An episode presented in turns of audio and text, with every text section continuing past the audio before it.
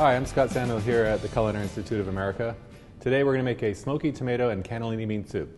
So taking a look at our ingredients, there's a very few ingredients in this uh, tasty soup. We have a uh, garlic, shallots, we're going to use some marjoram, uh, some smoked bacon, our cooked cannellini beans, onion, and some canned tomatoes. We'll finish it with a little bit of salt and pepper, olive oil, and fresh Parmesan, and uh, it'll be a great soup. So the first thing I want to do is make the base of the soup.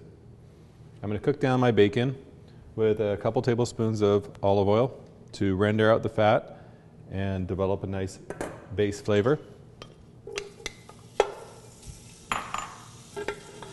So this will take about two minutes to uh, render out the fat. Then I'm going to remove about two tablespoons of the bacon fat, but leave the bacon in. Um, as that's cooking, let's look at the next step. We're going to be adding garlic, shallots, some diced onion, and I'm going to use some oregano that I'll chop up. So these four ingredients will be uh, added to the bacon once we've rendered it down in a couple minutes. So the bacon's starting to get uh, crispy and we've rendered out a little bit of fat. Now we're going to go ahead and add our onions, garlic, and shallots. I want to cook this until these have started to caramelize and color slightly. This is all about developing flavor in the base of the soup.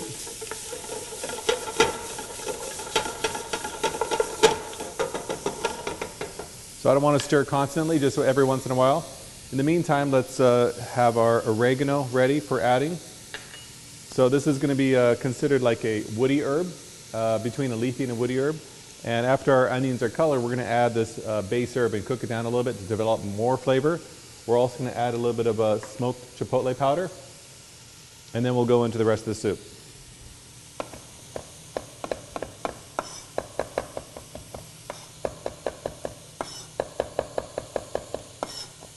So these are the cannellini beans that I cooked ahead of time. The recipe calls for three cups of cooked cannellini beans. I soaked these overnight, drained them, and then I cooked them simmered with enough water to cover by about three to four inches, along with one onion that's been diced and a bay leaf. So I'm incorporating some flavor into my cannellini beans as I'm cooking it. Okay, so this co has cooked down for about eight minutes, and I've developed some nice color on the vegetables. And you see all that um, brown on the bottom of the pot, that's called fond. As we uh, add the tomatoes, that will kind of deglaze all of that up and incorporate the flavor. So this is good flavor. We're going to add our chopped oregano two tablespoons, a teaspoon of chipotle powder. We can use uh, paprika here if we want. Something to give it a little bit of a smoky flavor. You could uh, use an ancho powder or another chili powder. And I just want to saute this to kind of activate the spice and herb. And it's smelling amazing. At this point, I want to add my canned tomatoes. And I'm using a uh, simple 28 ounce can for this recipe.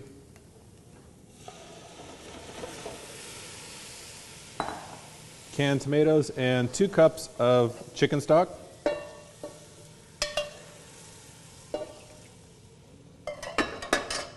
All right, and we're going to bring this to a simmer.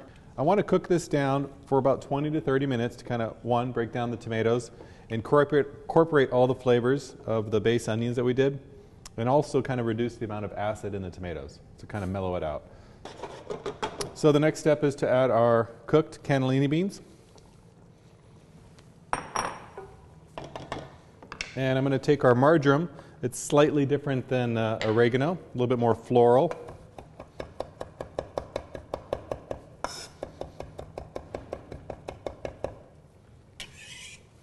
Add our marjoram. I'm going to do a half a teaspoon of kosher salt and a quarter teaspoon of black pepper. And this soup is almost done. I want to cook this for about another three to four minutes to blend the flavors, and then we'll serve it. And at this point, we could take it off the heat and cool it completely and use it in the next day or two. Okay, this smells great. It's cooked down for about three minutes. Now we're ready to serve it. And I have my uh, fresh Parmesan that I'm going to grate and some olive oil.